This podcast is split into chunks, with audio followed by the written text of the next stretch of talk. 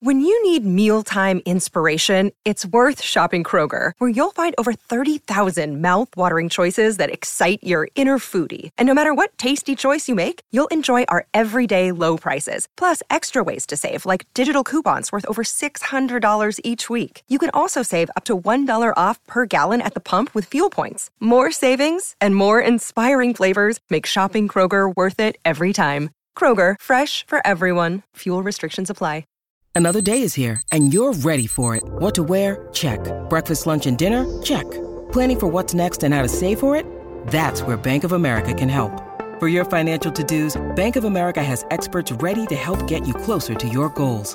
Get started at one of our local financial centers or 24-7 in our mobile banking app. Find a location near you at bankofamerica.com slash talk to us. What would you like the power to do?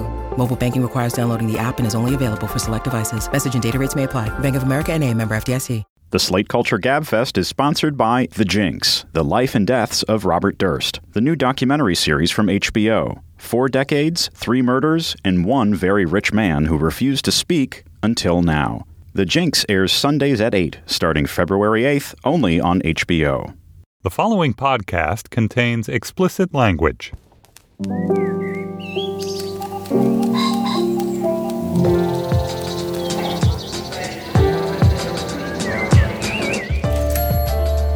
I'm Dana Stevens, and this is the Slate Culture Gabfest Woodshedding Edition. It's Wednesday, March 11th, 2015, and on today's program, we're going to talk about Unbreakable Kimmy Schmidt, which is the grim yet perky new sitcom from the creators of 30 Rock, and which was just released in one 13 episode chunk on Netflix. And then June Thomas has written a loving ode to her favorite TV credit sequence that's currently playing on television. We'll talk about TV credit sequences, what makes for an effective one, and which are the best and the worst of all time and currently playing on TV. And then finally, a former faculty member at a Master of Fine Arts program has written a savage takedown of not only the whole MFA system, but most of the people enrolled in MFA programs, raising the question can and should fiction writing be taught? And on today's Slate Plus segment, June, Thomas, and I will debate, or maybe agree on, I don't know, at any rate, struggle to understand the merits and disadvantages of daylight savings time, which we've just found ourselves shifted into for the spring. At least in the United States. You Brits don't do it? Oh, we do it, but we didn't do it You haven't weekend. done it yet. That's Yeah. right. Well, we'll get to all that madness. Indeed, we will. So, as you just heard, joining me today is Slate's culture critic and the editor of Outward, which is Slate's LGBTQ section, June Thomas. Hi, June. Thanks so much for having me. And from our DC office, we have Slate's culture editor, Dan Kois. Hey, Dan. Hey guys. So Steve is traveling this week. He's in Alabama having his, his annual seaweed wrap, and uh, and Julia is unfortunately under the weather. But I'm really happy to have uh, you, you guys, Dan and June. You're two of my favorite co-podcasters, and uh, I know Steve doesn't listen, so I can just just blatantly say that. Julia's feelings won't be too hurt. So, as is often the case before we get rolling on topic one, we have a little bit of slate business. June, you wanted to talk about another podcast you're doing. Sure. So Seth Stevenson and I, fresh from Downton Abbey's uh, dissections, are now talking every week about Better Call Saul, the AMC show that's kind of a spin off of Breaking Bad. And if you're a Slate Plus member, you can listen to the podcast directly after the show ends at 11 p.m. on Mondays, Eastern Time. Or if you're not a Slate Plus member for some reason, you can hear the podcast 24 hours later.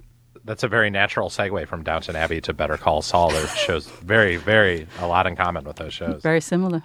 I can see a crossover episode e- easily happening. and we should add that if you're not a Slate Plus member for some benighted reason, you can go to slate.com slash culture plus to sign up through our show and give us the credit. All right, let's get rolling. The Unbreakable Kimmy Schmidt is a new half hour sitcom. It was co created by Tina Fey and Robert Carlock, who are the creative team behind 30 Rock. And it was initially meant to be an NBC sitcom. And after some apparently not very bitter wrangling, uh, NBC decided to show it on Netflix instead. We can talk about that as a business decision. But I also want to talk about the show itself. It was just released Netflix style, all 13 episodes of the first season. June, you've seen the entire thing, right? Yes, I inhaled it by Saturday morning. Mhm. As, as June tends to do. And Dan, you've seen a goodly chunk as well. I've seen about half. I've seen six episodes. Mhm. And I've seen only four. So I think um, maybe we can describe the show all together since you guys know a bit more than I do about how it proceeds, but we promise not to spoil anything major. So as this show begins, we meet Kimmy Schmidt, played by Ellie Kemper. And uh, give us a little bit of her situation, June.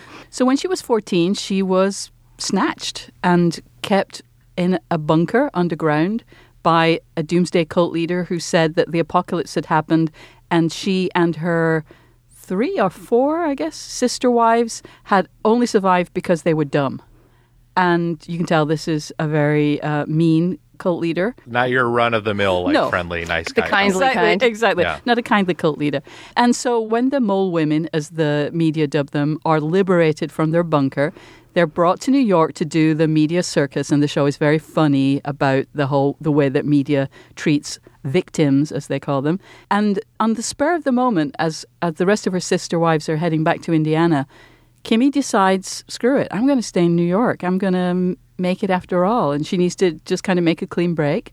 And so the rest of the show essentially is the story of her, you know, just kind of trying to make it after this really traumatic event. But as somebody who is just an uncynical person who sees all the cynicism around her and just chooses not to take part in it. She's a very it's a very sort of joyful person and oddly given that setup which sounds exceedingly grim i know to me it's a super joyful show it's a very it's about kind of a, a person who's childlike but as margaret lyons i think said in vulture childlike but not in any way idiotic Yeah, the character she reminds me of in the movies is Sally Hawkins' character in Happy Go Lucky, Yes. the Mike the Mike Leigh film, who d- has not gone through the kind of trauma that Kimmy Schmidt has, but has that similar sort of untarnishably bouncy and shiny personality.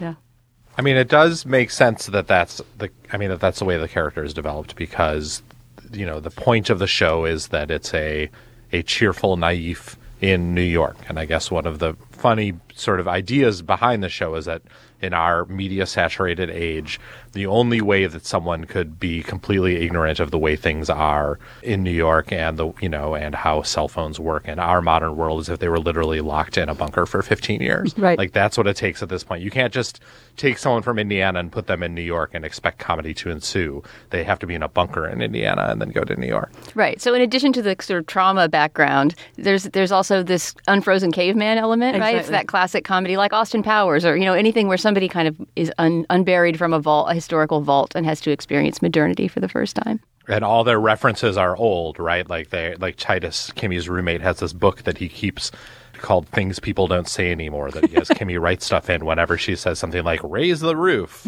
Word up. Would you guys agree this is a warmer, less cynical show than 30 Rock? I think it's full of non cynical people, but I think there is cynicism all around them and they see it. Yeah, but I do think that this is a show about people, about Kimmy specifically pushing against that cynicism. Yeah. About New York as a place where you can be forever hopeful that your dreams will come true, as opposed to 30 Rock, which I often felt was more about New York as a place that will constantly crush your dreams. And because you are stupid, you attempt to fulfill them again. Right. Well, one very unrealistic uh, New York character, I think, is, is is their extremely forgiving landlady, played by Carol Kane. I love Carol Kane in that role, but I mean, Yeah. there's something so incredibly dated about the idea of this kind of kindly landlady who lets you slip and slip and slip on the rent. And she, of course, was the landlady for Titus, who is Kimmy's best friend in New York and her roommate. And I would say it's sort of the second lead in this show, a guy who usually gets the B plots in most of the episodes, and who's a pretty vivid and great character. He's a slightly down, well, an extremely down on his heels, approaching over the hill actor type. He's black and gay. He is funny and extremely uh, image conscious. He has a real penchant for breaking into song at any moment. Um, but he also talks really straight to Kimmy about the, her real chances in New York. And part of the cynicism that she is bashing through in the early episodes of the show is his cynicism about his own failed career and about her chances of success in the big city. And so there are some really great interactions between them where they sort of push against each other and she makes him a little brighter and he teaches her a little bit about the world that she's entering. Well, let's listen to a scene between the two of them. So, so Kimmy is played again by Ellie Kemper, and Titus is played by Tituss Burgess. who was also a sometime guest on 30 Rock. That's right. He was he was one of the characters on Queen of Jordan. Okay, open on Kimmy and Titus walking down the street. Titus looking amazing. How's your little love triangle going? Nope. Next topic. How dare you? For the last three months has been, what's the internet? Who's that guy? What's Tilda Swinton? And I have told you, Tubes, the president, and no one knows. And now you have something juicy happening. Look, this is not fun for me. I mean, Logan got into a fight with Dong because Dong likes me. Enjoy the attention, woman. The last time I had two men fighting over me, I was at a table at a Fire Island arm wrestling match. Enjoy it? I feel sick to my stomach. I mean, what do I even say to them? Is that a dolphin with a bow on it? No, you wouldn't say that. D- Wait. What? And indeed, the image that we saw at the end of that clip was a dolphin with a bow on it. But don't worry, they're mammals, so they can breathe. Or maybe not. I mean, so the show, as you said, the show is extremely dense with gags. You can tell just from those series of lines that, I mean, basically there's a joke every line. There's sight gags, there's pacing gags, there's editing gags. I mean, and so the and so the question with a show like this becomes like, what's their hit rate? Uh, and I found the hit rate in Kimmy Schmidt like very, really good. Like I would say, like six out of every ten jokes land pretty hard, and I ended up loving it. And I loved each of these characters. I love how enthusiastic and optimistic Kimmy is, despite the like really dark places that her life has taken her. Like I don't know that I've ever seen a show that cheerfully hints at such horrors and then glosses right over them. There's that moment where she's talking to a boy she likes and he asks her uh, you know, he just asks her an innocuous question, and she basically says, "Well, before you ask, yes, there was weird sex stuff in the bunker." And then she just moves right on to the next topic. And i and i feel like every episode there's some deep dark thing that's just hinted at but then she just flitters over in a totally delightful and weird way and that was sort of the fun of the show for me I think it's convincing because of Ellie Kemper. I mean, I'm curious to see where this goes in the rest of the season and later seasons, if there are any, with the trauma story, because, you know, obviously there's like a lot of dark stuff being tamped down very visibly. A big part of the joke of the show is tamping down and, the, you know, from the outside in, and you got to smile on the outside no matter how you feel. And so I do wonder how that trauma narrative is going to proceed, as it seems like people from the Indiana mole people past, you know, start to come into her New York present. But because of Ellie Kemper, somehow this impossibly strange conceit that, you know, a woman who has been essentially sexually abused and kidnapped for two decades is now this sweet, bouncy Mary Tyler Moore. Ellie Kemper somehow makes it fly. Dana, it's interesting that you mentioned if there's a second season because when Netflix picked the show up from NBC, they already greenlighted a second season. So it will be really interesting to see how season two is different from season one because season one was written and almost finished. I believe it, it, the editing wasn't quite done, but it had.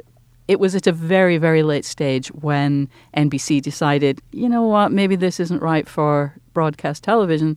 And I just wonder, like, you know, just because Netflix can push things more and just is, is free of all, I mean, even from basic things like act outs, you know, so that they can go to ads, to language, to just sort of adult situations, um, it will be, I'm just so, so curious. And I, I just, um, every Friday evening, I'll be going to Netflix and seeing if season two has arrived yet.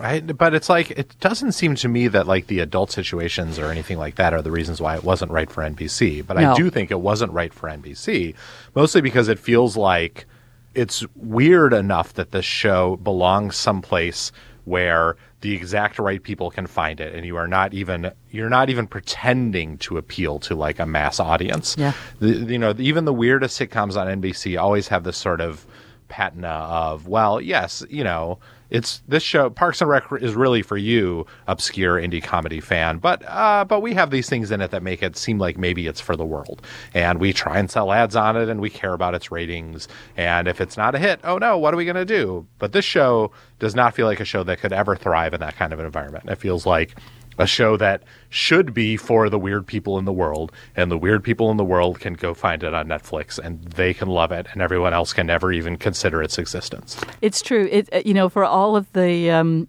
the hand wringing about sitcoms being dead and comedy being dead, and I God knows I've been one of the people singing that song. It's actually comedy is stronger than ever. It just looks really different. It it looks Right. like sketches. It looks like animated shows. It looks like shows that aren't really that funny, but are half hour shows, so count as comedies. I roll back my uh, my grim visage a little bit. Phew. But for all the darkness of the premise of Unbreakable Kimmy Schmidt, it is a fairly conventional sitcom in its form, right? And at times, even, especially when she's sitting around with Titus and the landlady, it almost feels to me like a multi camera, old fashioned, or even like a British, a certain kind of British domestic sitcom. There's a certain look to it. You know, it's funny. th- There's a I, I did a piece um, that went live on Slate on Monday about something that happens to Titus. It almost doesn't matter what, but there's a clip that's in that piece that I swear, as, I, as because I stared at it a million times, it really did look like something out of like the Benny Hill show, not in terms of being that kind of comedy, but just the look of the thing. It looks very old fashioned. Yeah, we haven't even talked about the kind of color scheme and the bright perkiness and the fact that this is a very like candy colored kind of childlike show in its presentation in some ways. I ways. think it's like screwing up the color balance on my TV. Like Ellie Kemper's hair looks sort of like mauve. it's all it's all screwed up because of the crazy colors everyone wears. It's worth it, I think, just for her printed pants alone. I would send people just Oh, so yeah. that they can they can see the wonderful flowered pants of Kimmy Schmidt. I think she's going to bring back the yellow cardigan back on someone other than Slate's own Forrest Wickman. I oh man, I can't wait. All right, well, I guess that's all the time we have for Kimmy Schmidt, but we're sending people there, right? I'm not sure I love it quite as much as you guys do, but it's it's pretty intriguing. I would definitely send people to uh, to at least watch a few episodes and see what they think. It's magnificent. Yeah, I like it a lot, and I definitely I, I also think that you can watch five minutes of the show and you will immediately know whether you will love it or hate it. Quite. So again, it's Unbreakable Kimmy Schmidt. The entire thing is on Netflix right now, the first season, and uh, go and see it and tell us what you think at facebook.com slash culturefest. All right, well, let's take a break because now is the time in our show when we talk about our sponsor. And this week, the Culture Gabfest is sponsored by The Jinx, The Life and Deaths of Robert Durst, which is the new documentary series from Andrew Jarecki on HBO. It's about four decades, three murders, and one very rich man who refused to speak until now. The Jinx airs Sundays at 8 on HBO.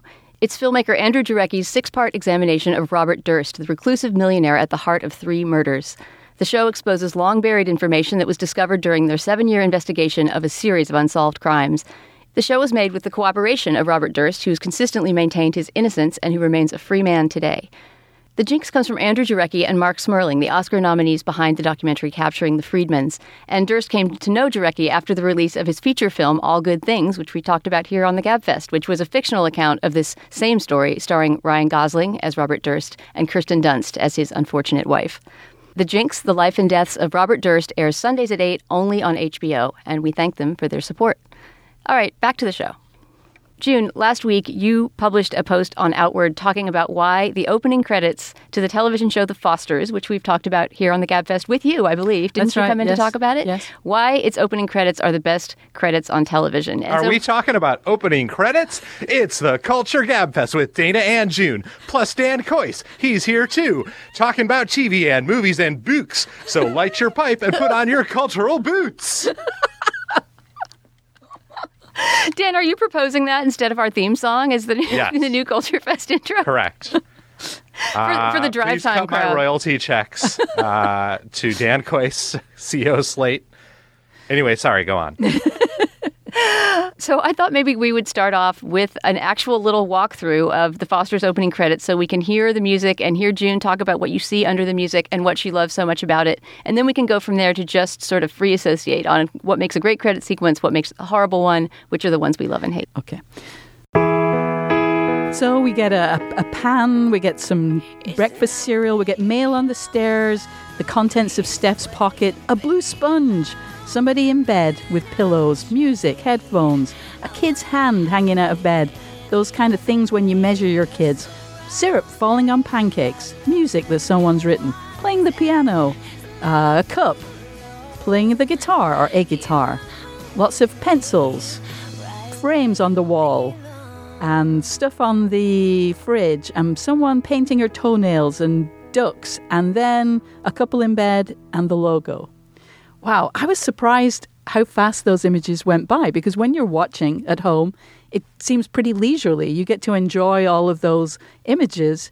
And that actually felt like kind of a sprint. Well, you were mentioning in your piece that you love these credits so much that sometimes you watch them a couple extra times, sort of getting yourself in the mood for the show. Yeah. So when we discuss the Fosters on the Culture Gabfest, I'm going to out her. Happy Menocal, who is married to John Swansburg, I guess started watching the show. And then she sent us a note, Dana, with a picture of the blue sponge. And she said that every week that blue sponge just slaughtered her. And I have to admit that I hadn't really specifically noticed the blue sponge. I had just noticed that a lot of the images were from home.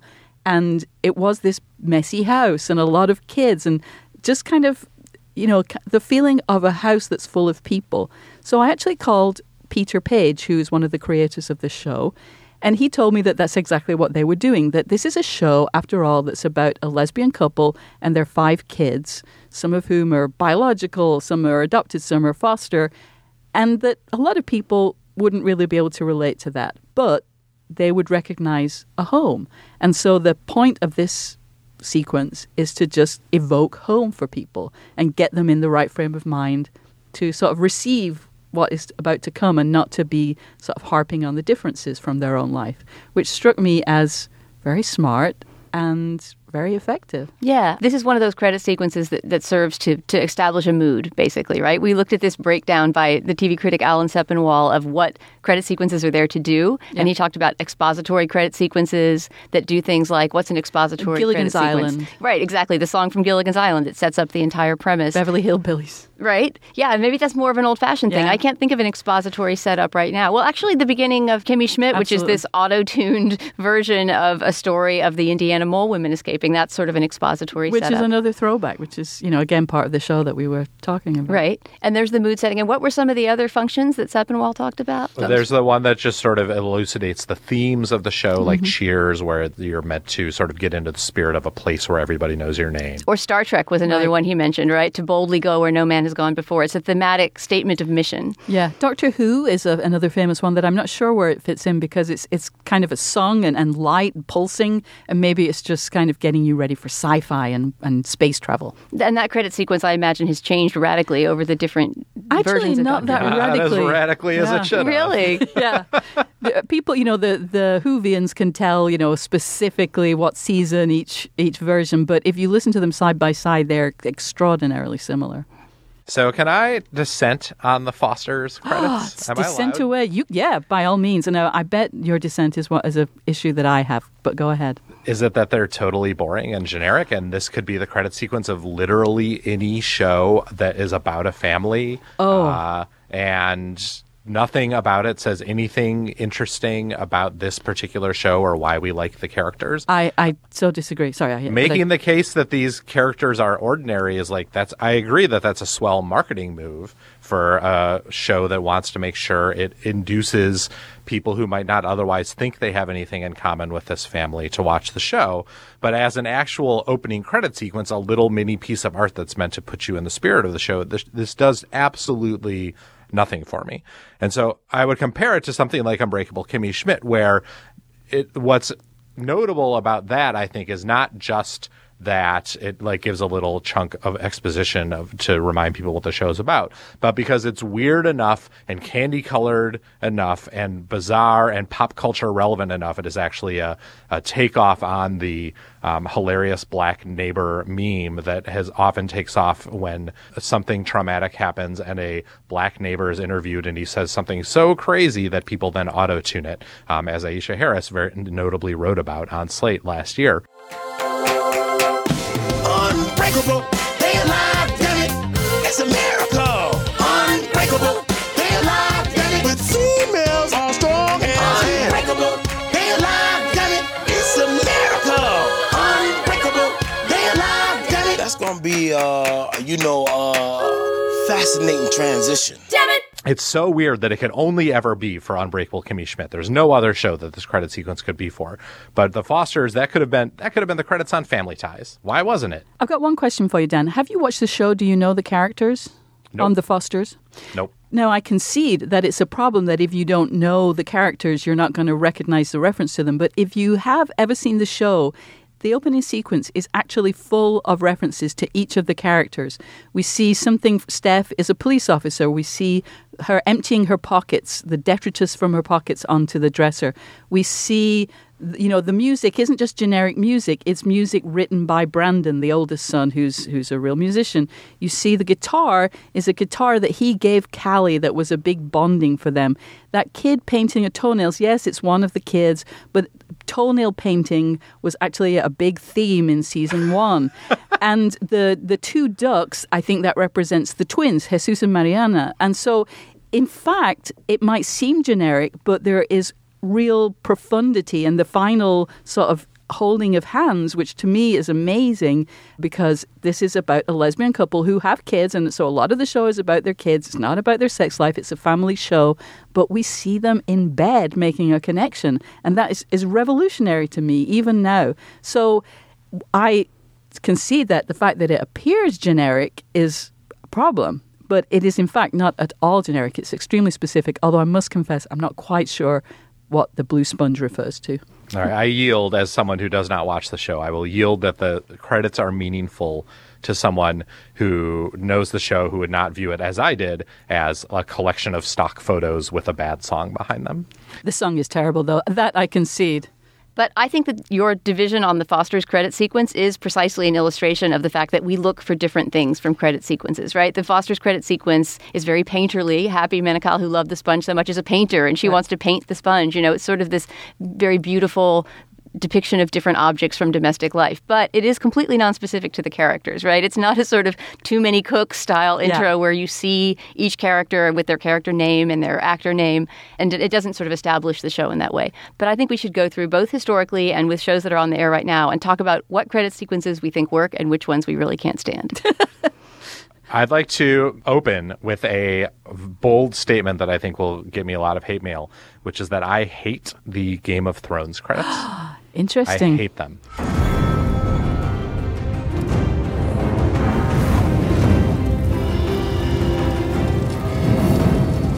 oh, they're usually adduced on lists of the best. I'm not a uh, big Yes. Game of Thrones watcher, but I do remember how the cities rise up and all that stuff. What do you hate about them, Dan? Well, they're so they're 17 minutes long. Yes. That's the first problem. Yes. And so often when the credits end, there's in fact no time left for the show. They'll just go straight to the closing credits. And that's frustrating as a fan of the show. So I like the song. The song is great. Yeah.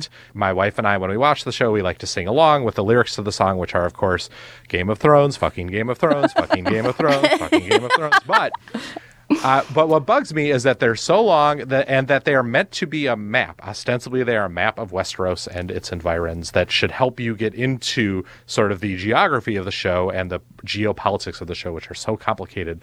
But they film the map in so many skewed angles and with so many backwards crossing the plane cuts that you, in fact, can't make head or tails of the map and what is where. And so, anyone who's trying to use this map to give you a sense of what Westeros is actually like and what is happening will instead be totally confused and bewildered. And so, it ends up being just like a long, long, long, pretty set of origami cities that just makes me feel like I could be watching people having sex and killing each other right now, but instead I'm watching origami. Or simply an accurate Google map of Westeros with a little blue dot that's us traveling along from so kingdom funny. to kingdom. That would be great. What's a credit sequence you hate, June?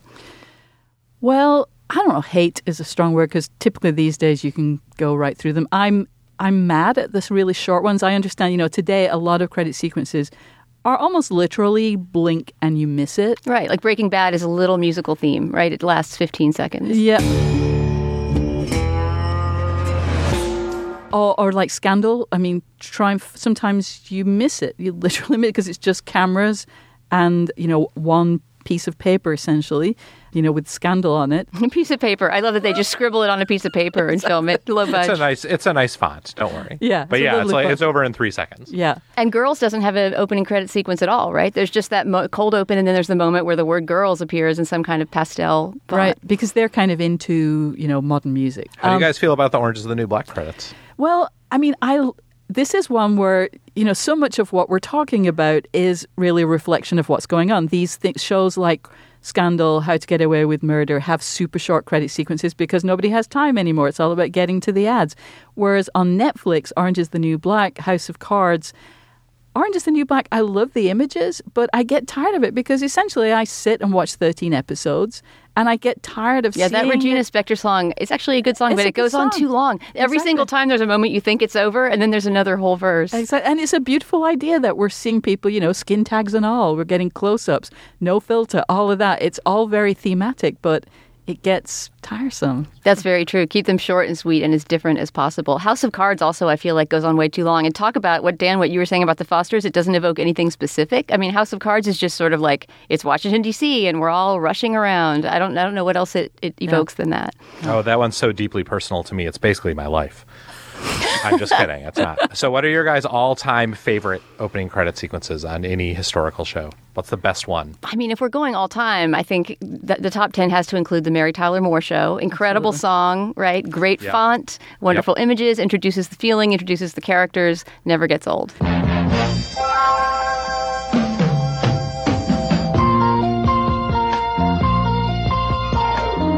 Who can turn the world on with her smile. Who can take a nothing day suddenly make it all seem worthwhile? Well, it's you, girl, and you should know it. With each glance and every little movement you show love is all around,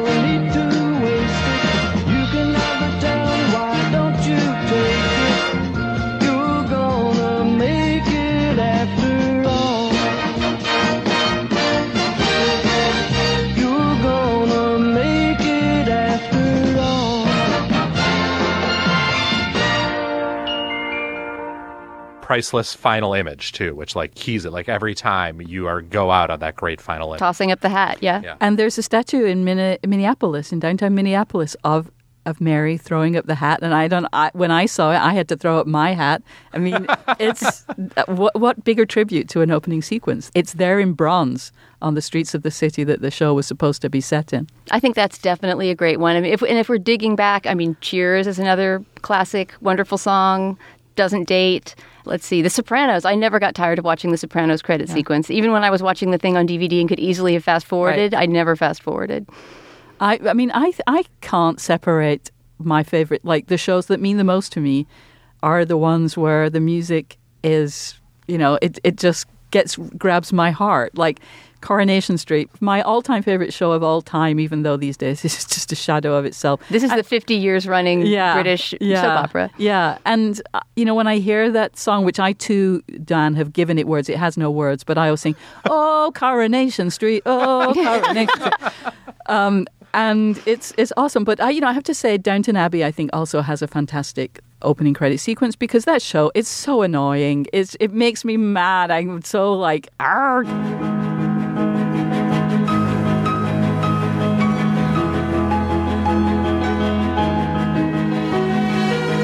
And then, I see the dog's butt and I hear the lovely music and I see the images of upstairs and downstairs and beautiful houses. And it just does put you in the right frame of mind to receive what's going to come for the next, you know, 50 minutes or whatever. And that's as much as you can ask for in a show. Uh, it's funny. The credit sequence I love the most is a show that I don't even really care about that much at all, uh, which is the Rockford Files. Oh, yeah. so good. Yeah. This is Jim Rockford. At the tone, leave your name and message. I'll get back to you. Hey, Jim, this is Louie down at the fish market. You gonna pick up these halibut or what? I just think it's like a, a perfect little bit of of filmmaking. It mm-hmm. opens with mm-hmm. so there's a gag in every episode, which is something that I like when credit sequences do this. They, it opens with the answering machine, and there's in every episode there was a different funny message being left on his answering machine. But then it's just like a funky song and some awesome photos of Jim Rockford doing stuff, and he looks like he's living it up. And there's a babe on his arm, and he's drinking a drink, and he's doing a little surveillance, and then it's done. And I, I like I could watch that a million. Oh, times over. completely. And it's from the great era of instrumental theme songs, right? I mean, I could hum it right this very second. Sanford and Son is another. I barely remember that show. I'm not sure I was even a regular watcher, but I love that that funky opening song so much.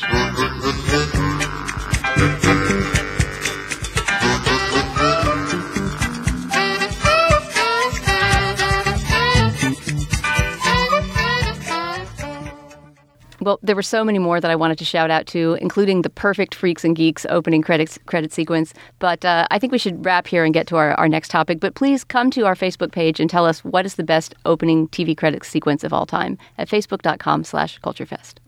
Okay, let's move on to our third topic.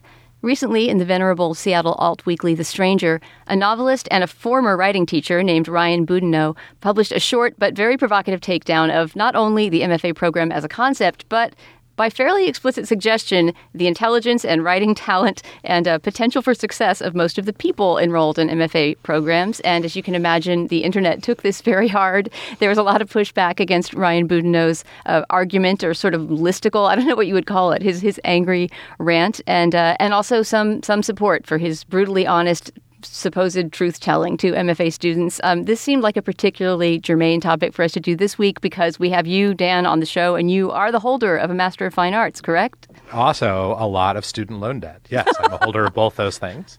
So I think we should maybe go to you first um, to hear a reaction to Ryan Boudinot, but I wanted to read first just a couple of the incredibly mean things he says. So, in the very second sentence of, of this piece, he says the following The vast majority of my students were hardworking, thoughtful people devoted to improving their craft despite having nothing interesting to express and no interesting way to express it. So, he starts right off with some, you know, some very prickly and, uh, and antipathetic things to say about his students. And then, under the bold heading, No one cares about your problems if you're a shitty writer, he goes on to complain about his many students who use the MFA as a platform to talk about their emotional abuse and suffering as a child. And he goes on to say the following, and this is maybe what got him in the most trouble. Just because you were abused as a child does not make your inability to stick with the same verb tense for more than two sentences any more bearable. If he'd stopped there, that'd be one thing, but then he goes on to say, in fact, having to slog through 500 pages of your error riddled student memoir makes me wish you had suffered more. So I guess Boudinot got a lot of pushback from people saying, What are you, a promoter of, of child abuse?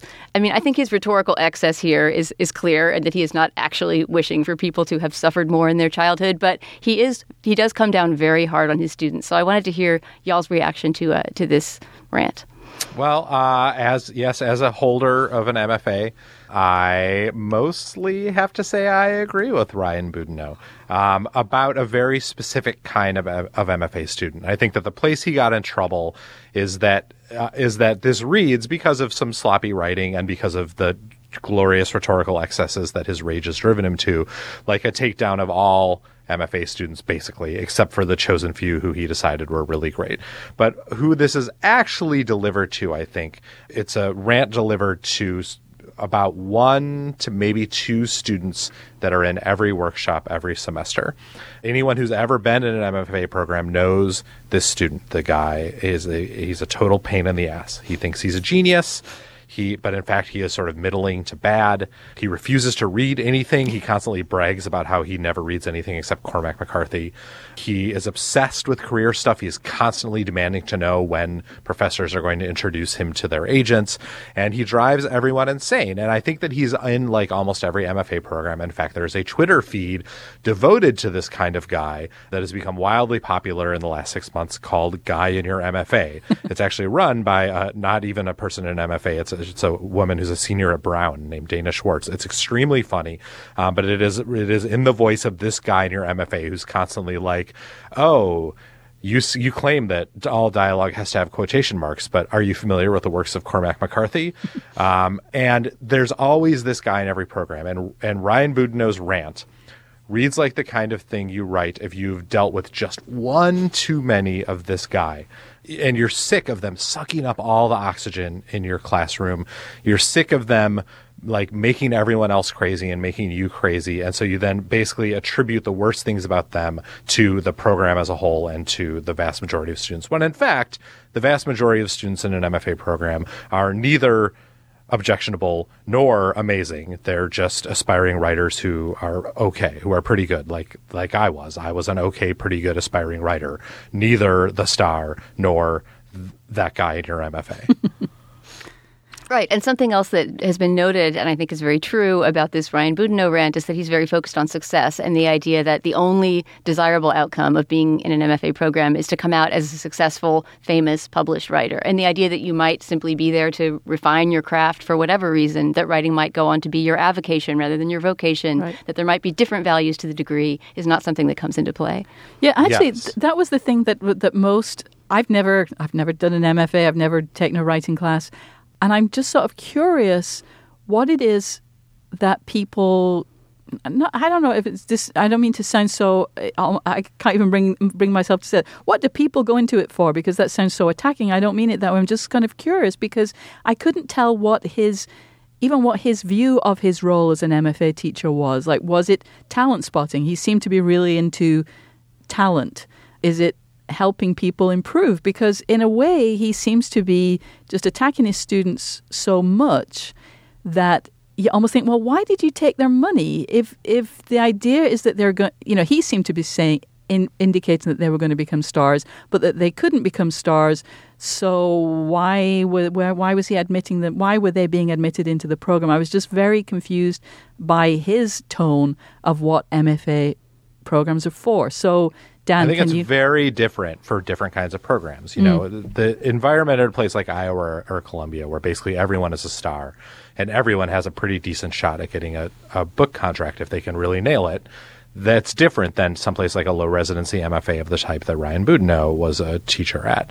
Uh, You know, that's a place where often it's a mix of people who are ambitious writers who really have a goal of getting a novel published and people who really do want to just improve their writing or work on their craft or just think it would be something interesting to do. And I think that those places are much less careerist than uh, than a lot of more traditional uh, residency MFA programs. And so I agree that it is a little weird that he is directing. Basically, this is like the kind of rant that you would direct to the most careerist gunner at Iowa, Mhm. but it was directed at his poor students at his school who probably were not in it for the same thing as that one asshole who he constantly had to deal with.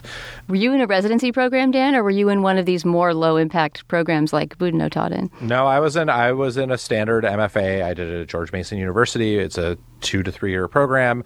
You were meant to attend a full um, r- a full complement of classes every semester, and you do multiple workshops every semester, and you have the same people in your class from class to class, and you definitely get to know them. And I'm sure, I'm sure there are people in that MFA program who still remember me as their that guy in your MFA. and there are people I remember as my guy in your MFA. And it definitely creates this sort of little hothouse environment in which you just get a sense that everyone in these programs, and maybe this probably wasn't true, but I got the sense that everyone in this program was constantly on the hunt for for what could possibly get their novel published, and and everyone had a real sense that maybe if you played your cards just right and your professor gave you just the right tip off, maybe you could be the one, the one who escaped. And I do think that it's true that it is very clear, not just to the professors, but to most of us writers, who the stars are. Sometimes those stars are stars because they actually have an incredible writing talent that you can sense the instant you see them. Sometimes they're stars because they just have unbelievably forceful personalities in the workshop or in the classroom or just in social events that they just sort of become the king or the queen of that MFA program. But you definitely sense that, and I don't think he's wrong to point that out. And the other thing that I would agree with him on, though he, he was extremely infelicitous in the way he put it, is that he is not wrong that a shittily written memoir is even worse to read than a shittily written short story, especially in the context of a workshop where you read this thing that is that is deeply personal and often revealing of of uh, of some horrible incident in a person's past, but is also poorly written and and not good. And then you then face the person in the workshop who's ripped open their soul and poured out its contents, it provokes this sort of kind of crazy readerly indignation, which is that you simultaneously feel bad for the thing that this person has had to endure and you feel angry at them for subjecting you to it in infelicitous prose. And it also is very difficult in a, in a workshop situation to critique a memoir like this in any way that doesn't feel to the writer like you are critiquing their life. And so it leads the most awful workshop experiences I've ever had are experiences where someone uh, turned in a memoir and it wasn't very good and people very delicately tried to critique the writing in some way and it just turned into a, a horrible ugly scene oh, and this definitely reads like the rant of a professor who dealt with like five of these in a semester and was like fuck it i'm out i cannot deal with this anymore That segment too made me think of the the arc on girls, Girls, this season, right? In which Hannah goes to, to Iowa to the Iowa Right. Writers Workshop and then and then drops out of it. I mean, I did think I love girls. I'm a huge fan, but to me, everything that took place in those Iowa Writers Workshop scenes seemed completely off. The tone seemed wrong. It didn't seem like Iowa could possibly be like that. Dan, can you speak to that at all? For example, those various kind of psychodramatic scenes where she read a piece of her shittily written memoir and was taken Well, apart by her fellow students. There was that thing there where they, I guess, are not allowed to to use n- nonfiction, so they kept saying, "No, that happened. That's real," um, and so which obviously is kind of a meta reference, I think, to Lena Dunham. Um, yeah, that's the thing that happens in workshops. People get really, I mean, because you are constantly like trying to figure out if someone is like workshopping their memoir in your fiction workshop or whether you can critique, for example, a stupid decision that a character in a story made only to have the writer come back to you and say, well, you can't say that no one would ever do that because I did that. It happened to me. Uh, and yeah, shit like that happens all the time. I think what bugged me most about those girls' seminar sequences is that the teacher never interacted at all. All right, the teacher just sort of sat there and let all of this crosstalk go on among her That's crazily actual- competitive oh, students. Is that God, how it actually actual works? mode of workshop teaching. Different different professors do it different ways, and I don't know how Ryan Boudinot did it. He seems unlikely to be the kind of guy who would keep his mouth shut long enough to let something like this happen. But yes, there are definitely workshop teachers who view who have a rule that they are always the last person to speak about a story. That everyone in the room must say something about the story, and that a discussion must ensue. And they do not want to poison the discussion by making it clear what their opinion is first. So they will always be the last one to speak. That's like a standard workshop mode. It sounds like an uh, EST seminar. It just sounds so touchy feely and uncomfortable. I have to say, I, I had a response to Ryan Boudinot, which I suspect I don't know if it's if it's real or if it's just kind of my own throwing my own stuff onto it, but it felt like it's almost like the drama of the MFA teacher that really you're doing this because you want to write, but instead you're kept away from your writing because you have to read this student writing and there's a lot of it and it keeps you away from your own work and some of it's bad and it kind of embitters you and it, that that kind of cycle of the thing that you want to do is constantly being pulled away from you by this responsibility and this obligation that you grow to hate, that it kind of felt like maybe there's a glitch in the system.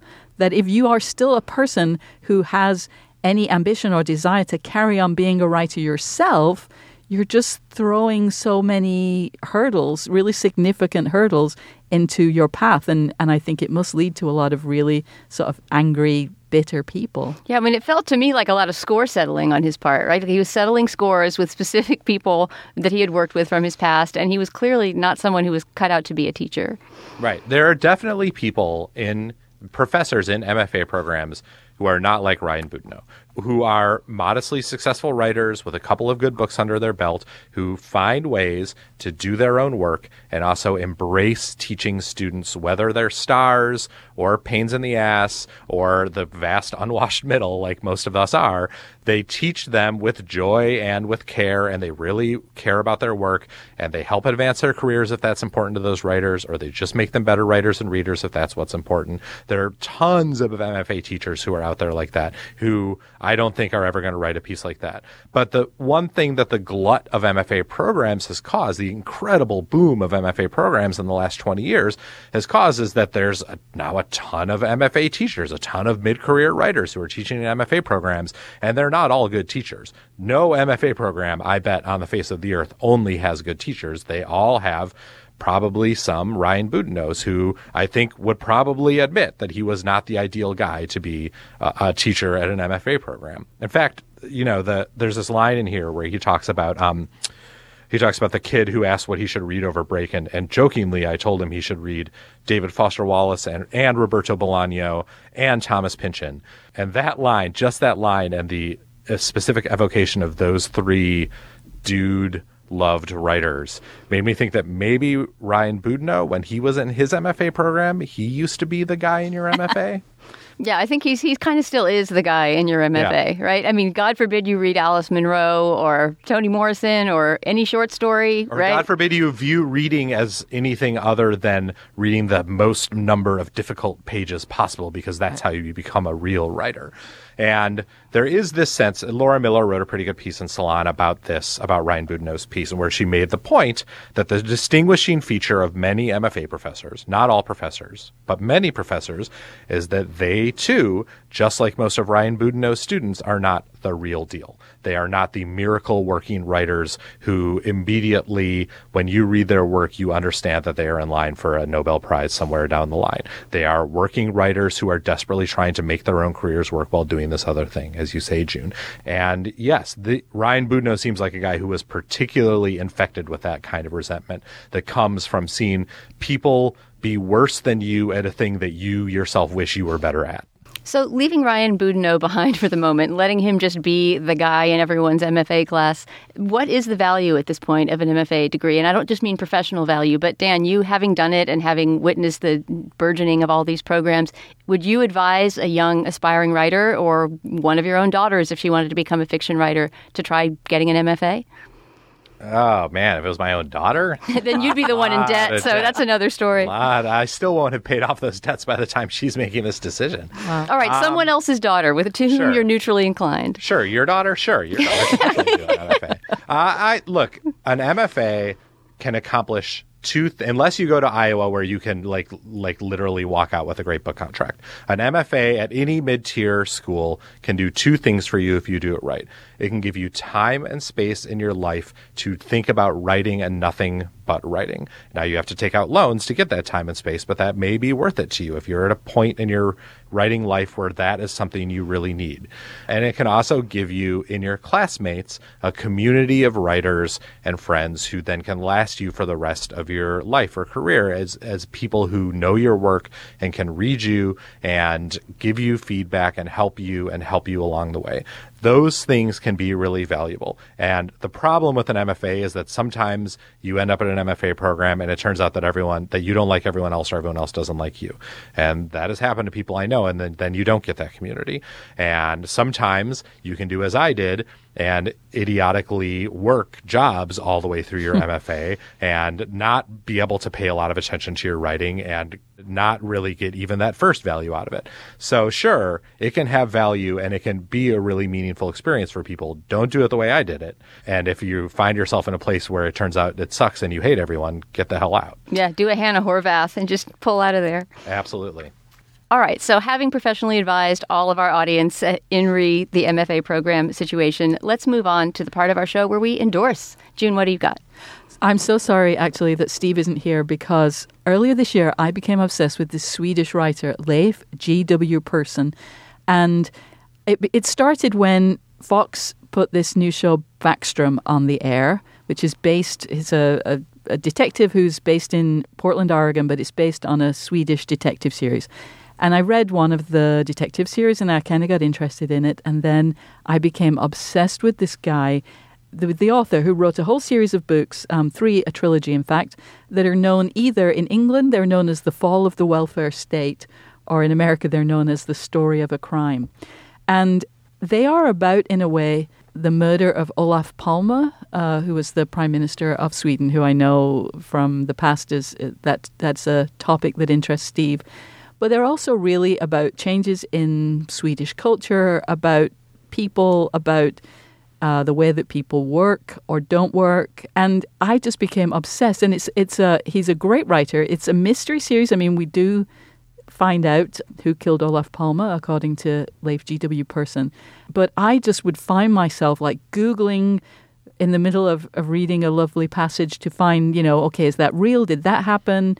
I just became obs- obsessed. So uh, I highly recommend falling into the Leif G.W. Persson rabbit hole. The three books in this trilogy are Between Summer's Longing and Winter's End, Another Time, Another Life, and Free Falling as If in a Dream. And I highly recommend them, but make sure you have some time uh, to, don't do it in the middle of your MFA program. All right, nice. Dan, what have you got to endorse this week? Um, I'm endorsing a Tumblr post by a guy named Jim Windolf, who's an editor at the Times, on his personal Tumblr. It is called Mike Francesa on Kazuo Ishiguro. it is a pitch perfect recreation of what um, WFAN's sports talk annoying guy Mike Francesa would say on the fan about Ishiguro's new novel if he and the world cared about contemporary literature the way that everyone cares about the NBA. Um, and I'm going to do a quick dramatic reading of one section because this is literally my favorite thing that I have read in the year 2015. Another thing. Put Ishiguro up against any of your big post-war writers, your Mailers, your Bellows, your Roths. Let's make it easy. Let's say the last few decades. You all right with that, Minkman? Back to the 80s. Who's better? Who is better than Ishiguro? You got your Wallaces, your Franzens, your Munros. Don't forget Seth. Everyone forgets Vikram Seth because the guy writes one book a decade. But when he does, they're huge. I mean, that Suitable Boy, that was a huge, huge book. Couple thousand pages. Not like he got extra credit for it, but it was big. And I think they hold it against him. Great writer. Okay, that's Seth. Your Rushdies, your Amises, a Julian Bonds. The literature fan of the last 20 years has been conditioned to think that these are the guys, especially in England, cream of the crop. Meanwhile, Ishiguro's coming through each and every time. Never writes a bad book. Never writes a bad line. You're not seeing him up there in the rankings that I'm aware of. Why is that? I don't know. Is he not playing snooker with the boys? I don't know. Is he not at the lunches and the dinners? I don't know. Okay, like I said, I'm not in his house. I don't know what he does. I'm just putting this out there. All right, there's a moment where Dan's improv experience really comes to shine on the Gab Fest. We just needed actually Pesca in there to be the other drive time guy responding in real time. Yeah, he, so he could be the Minkman. So I also was sorry that Metcalf isn't here because Metcalf is a is a big Jim Windolf fan. In fact, he loves Jim Windolf and his his writing. He's loved him since he wrote for the Observer, uh, and he particularly loved this one. I posted it on Twitter, uh, so he may have things to say about this next episode. It's too bad Steve never listens to this podcast because he would real he would love both of those endorsements. Maybe there's he'll endorse it Swedes next and there's football. We're in dialogue with him. How about you, Dana? What do you endorse? All right, so two weekends ago, I went to Philadelphia, spent the weekend there, and um, my two most enjoyable experiences there both had to do with art looking. And so I'm going to recommend two uh, artistic experiences in Philadelphia and the Philadelphia area. The first one is to go see the Barnes Foundation collection when you're in Philadelphia, which is this crazy, absolutely nutty private collection of this um, this self-made chemist billionaire named uh, Albert Barnes, who bought art from every epoch and hung it all together in his house in a crazy way where he would have, you know, impressionist art right next to medieval iconography with sort of hinges and ironwork and metal work that he collected. So like you'll find like a door knocker from the 14th century or something. And he had this very idiosyncratic way of hanging it in his house. Then, after he died, uh, there was a big fight about what would happen to all this art. There's actually a documentary about this called "The Art of the Steal," and uh, and it was finally decided that even though he said in his will, "My things must stay as they are in my home," that they couldn't be preserved there, that there was no parking, that there was they were too far outside the city, and that basically for the city of Philadelphia, this art needed to go somewhere better. So they built this huge, beautiful modern building for it, but hung it in the building in exactly the configuration it was last hung when he was alive. Apparently, he used to move stuff all around during his life too. So it's this rare thing where he's not Charles Foster Kane who collects art and piles it up in a big warehouse. He really lived with his art and cared about it and moved it around all the time. And so to go to this museum is just it's not like any other art viewing experience you've ever had because it's not hung thematically or historically. You're not plodding through like learning about El Greco, you know. it's like El Greco is there, but he's right next to some bizarre, you know, New Mexican naive portrait of by someone you've never heard of. And so and there's no wall text, which is really great for an art looker like me who's very discursive and tends to go straight for the words and read everything Exactly. on the wall before I look at the art. So to know what's on the wall, you have to get this little booklet that's sitting in the room and sort of walk around with it. And then when you leave the room, you put it back. And each room has its own little book. So you can either consult that or not. But it really just it sort of reinvented art looking for me. It made me feel like, wow, I'm just walking into a room and deciding what to look at based on wherever my eyes go. And it was it was a really thrilling experience, the Barnes Foundation. And the other one, just really shortly, is outside of Philadelphia in the town of Paoli. It's a little um, suburb of, of Philadelphia. Go see the Wharton Esherick House. You have to make an appointment online to go see it. But it's the home of Wharton Esherick, who was this sort of arts and crafts era carver and who worked with, with wood of all kinds. And he essentially carved his entire house, everything in it. I mean, he built the house, but all the furniture is made by him, all of the art. The stairs are these strange, you know, curving things made out of these organic forms and using a mammoth tusk for one of the, uh, the handrails. Just the whole place just feels like you're in some sort of fairy hobbit home. And it's where he made his, his life for a couple decades. And you can make an private appointment to go and get a great tour of it if you go to their webpage, which we'll put a link to on our website. So, the Barnes Foundation and the Wharton Esherick House, two great days of art viewing in Philadelphia. Wow. All right. Thank you so much, June and Dan, for coming in and pinch hitting. It was a fun show. It was. Yeah, Thanks for thanks a having lot. me. You'll find links to some of the things we talked about today at our show page, slate.com slash culturefest. Or you can email us at culturefest at slate.com or drop us a note at our Facebook page, which is facebook.com slash culturefest. Our producer is Ann Heppermann. Our intern is Lindsay Albrecht. Our managing producer is Joel Meyer, and Andy Bowers is the executive producer of Slate Podcasts. The Culture Gabfest is part of the Panoply Network, and you can look at their entire roster of podcasts at itunes.com slash panoply. That's P-A-N-O-P-L-Y. Our Twitter feed is Slate Cult Fest. For June Thomas and Dan Kois, I'm Dana Stevens.